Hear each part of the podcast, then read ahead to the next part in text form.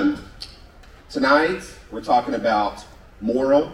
It's in principle four, step four. Um, so I want to just read those real quick, um, just to kind of, like I always say, posture ourselves for what we're talking about. But principle four says, openly examine and confess my faults to myself, to God, and to someone I trust.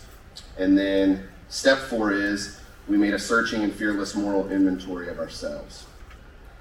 The scripture that goes with step four that you'll see in your participants guide is, is Lamentations 3:40 that says, "Let us examine our ways and test them, and let us return to the Lord."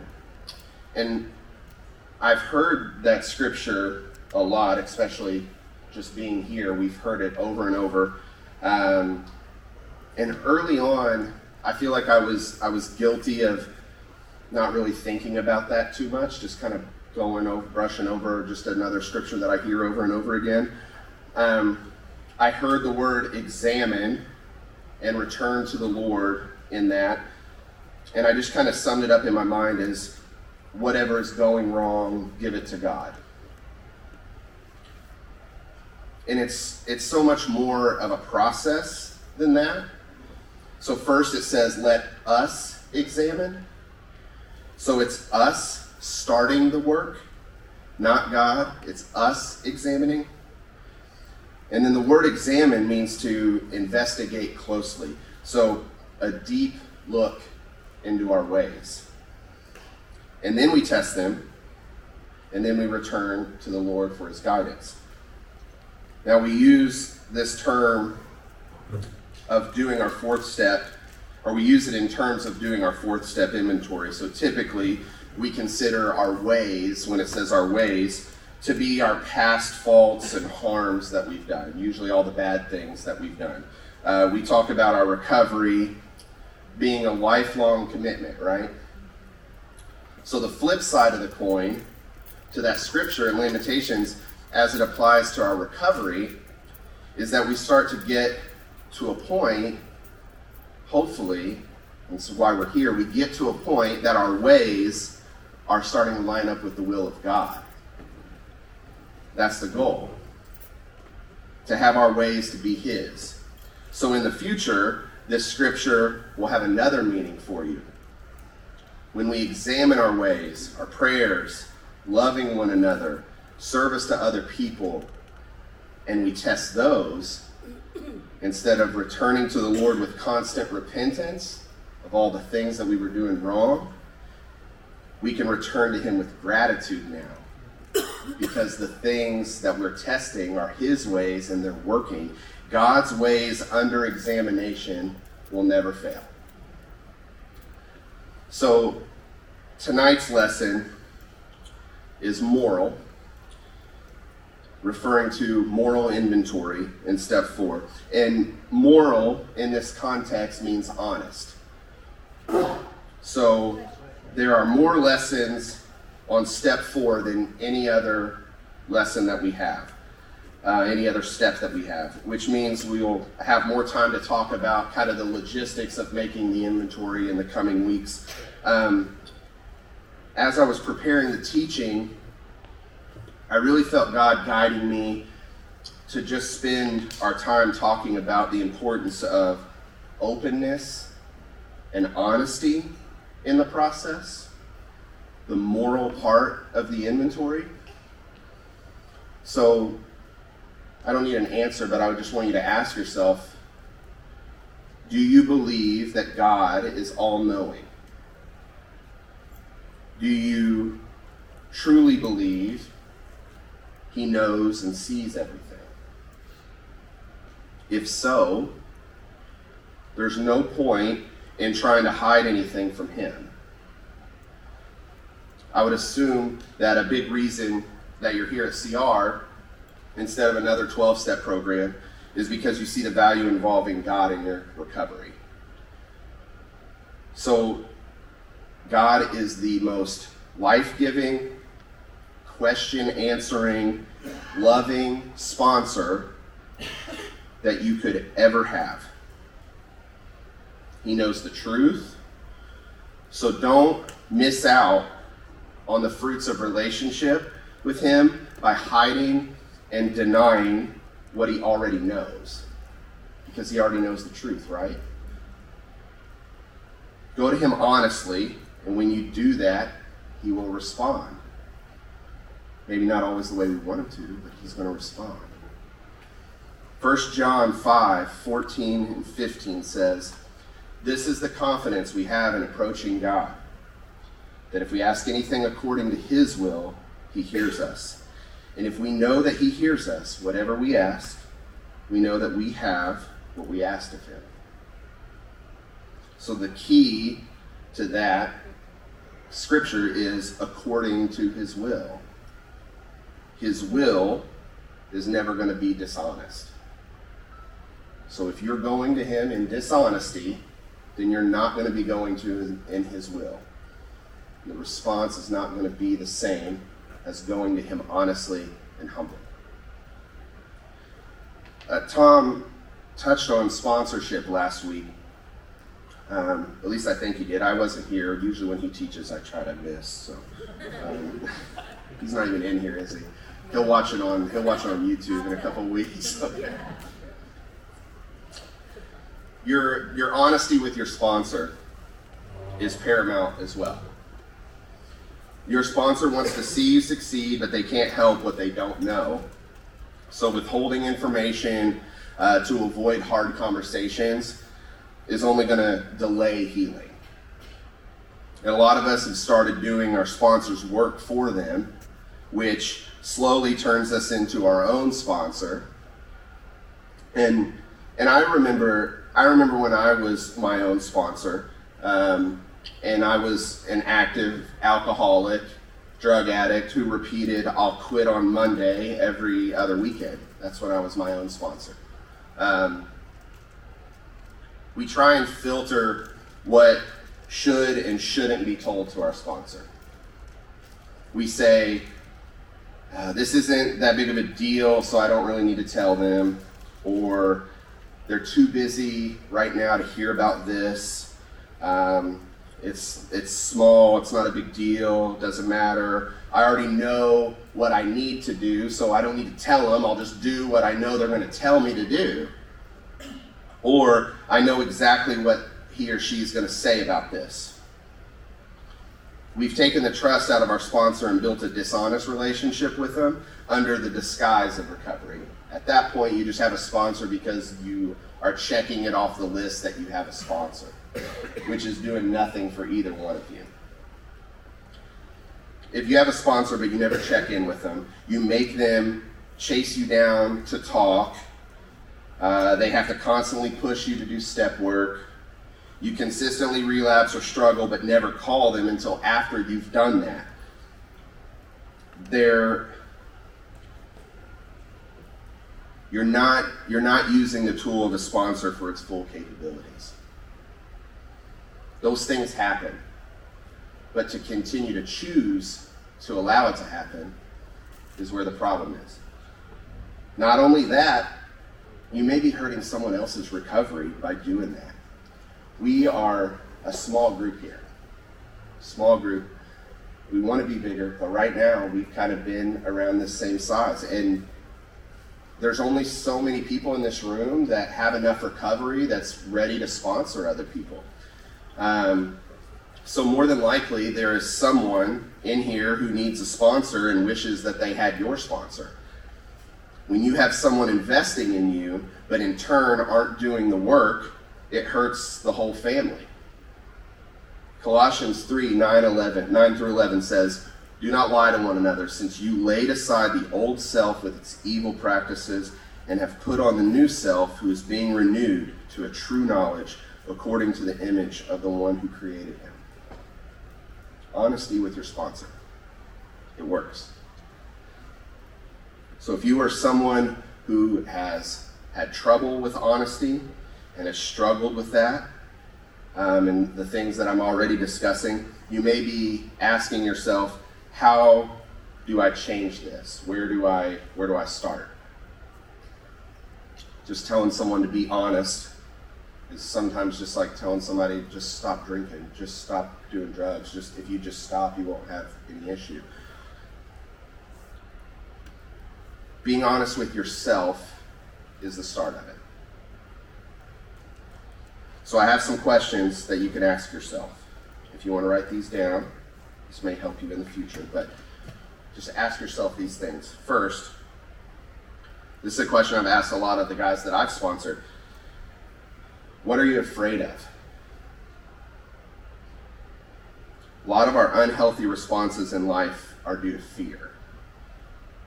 Frustration, anger, worry, jealousy, all have the ability to show itself when in fear.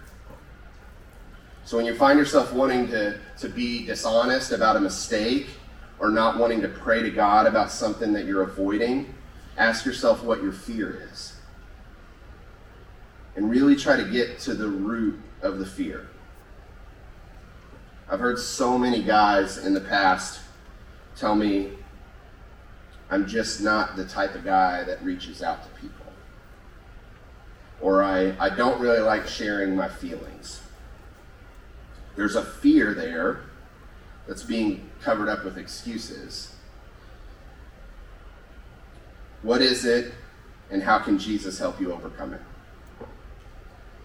We spent so much of our lives avoiding fear, covering up fear with toxic behaviors, substances, and now, instead of avoiding here, we move through fear, not around it. Isaiah 41:10 says, "So do not fear, for I am with you. Do not be dismayed, for I am your God. I will strengthen you and help you. I will uphold you with my righteous right hand." Another question to ask yourself What do I feel guilty about? Is unaddressed guilt guiding certain relationships in your life? Is guilt keeping you from searching and reaching the calling that God has put on your life? See, God uses guilt to correct us when we're wrong. And there are times that we've done wrong things, and we should feel guilty about them. However, when you are a follower of Christ, you don't live in guilt It doesn't become your identity. We don't allow it to beat us up repeatedly. That isn't guilt, it's condemnation, and that's not from God, it's from our own flawed thinking. Ask yourself, what do I resent? Maybe who do I resent? And why? Resentments are the result of burying and avoiding your hurts. If you get to the habit of suppressing resentments instead of addressing them, you begin to treat people different. You're critical of everything. You no longer are guided by love, but by frustration, pride, anger, depression. Imagine how that affects your honesty and recovery, if that's what you're guided by. So I'm trying with these questions to illustrate how being honest with yourself can better your recovery through these questions. And I've also given you a way to really start the process of your inventory in your fourth step if, if that's where you are. Because answering the questions of what am I afraid of, what do I feel guilty about, and what do I resent should bring up instances in your life that need addressing. So just journal those things, just write those down.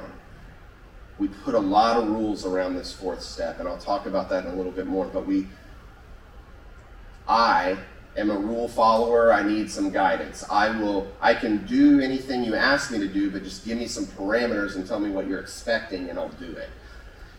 And sometimes that's not what's going to get the best results. Sometimes you just got to jump in and do it. So don't always get caught up in the rules. And that's what your sponsor's for. That's who's going to guide you through this.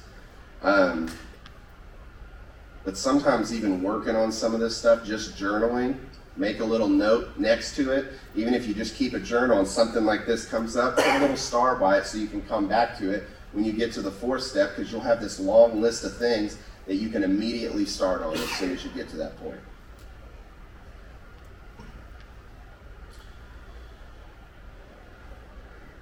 And building on that, there's there's been a fear created around the fourth and the fifth step. And and I'm I'm guilty of this. I've I've joked about in the past when we get to the fourth step, you know, calling it the dreaded fourth and fifth step and you know, I'm I'm guilty of, of that. And I want to change that. It is true that there are a lot of people that quit at this point. It's the fourth step because it's work, it's actual writing and doing that instead of talking, knitting, surrendering, things like that. But all of our all of our recovery is work. It's all hard. So I want to try to change that for us and not continue to build this fear around it um, and just know that it's part of the territory. It's what we're. It's going to be just something that we do, like every other thing that we do in our 12 steps. We're always going to be working. The steps no different.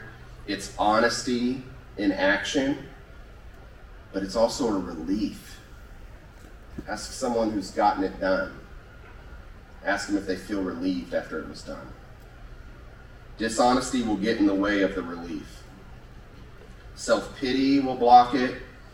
Alibis, excuses, dishonest thinking will all get in the way of the relief. You finally have a means to clear out the junk, to burn the trash. Focus on the fact that this is an opportunity to get back to level ground. We sank for so long our past had us digging a hole with hurts, resentments, shame, and we are going to fill that hole with repentance, forgiveness, and the grace of Jesus. 1 Chronicles 29 17 says, I know, my God, that you examine our hearts and rejoice when you find integrity there. You know, I have done all this with good motives, and I have watched your people offer their gifts willingly and joyously. Our recovery is a gift. Not just the freedom God gives us from our hurts, habits, and hangups. That is a tremendous gift. But our past is a gift. It does not define us. It no longer holds us back. It has been surrendered to God, covered by Jesus, and now used as a weapon with the Holy Spirit to forever fend off our demons and empower others to do the same thing. What brought us here has or will become the very thing that strengthens you. The holes and the cracks in our faith that the devil tried to stretch and live in are now filled with the power of Christ ashes made beautiful, old self to new self, unveiled renewal. 2 Corinthians 3 16 through 18 says, But whenever a person turns to the Lord, the veil is taken away. Now the Lord is the Spirit, and where the Spirit of the Lord is, there is liberty. But we all, with unveiled face, beholding as in a mirror the glory of the Lord, are being transformed in the same image from glory to glory, just as from the Lord the Spirit. How cool is that? That's all I got for you guys. Let's, uh, can I close out with prayer? Can you guys stand? We're going to close out with prayer, and then we'll say the serenity prayer. Father God, thank you for what you've given me to share tonight. I hope that someone heard it. I know if I'm following you with what I share, that there's a reason for that. So, whoever that reason is, Lord, I ask you to lift them up and use this as power to fight off all the things that we just talked about. Lord, I ask you to give us a sense that you have lifted fear from us, that we're able to be honest with the people around us, with ourselves, and with you, Lord, so that you see our obedience, that you see our love for you, and that you continue to fill us up with the Spirit that's going to empower us to overtake all of the things that held us back in the past. Lord, we love you. Thank you for all the people in this room. Thank you for strengthening our family, and I ask that you continue to do so. In Jesus' name, amen.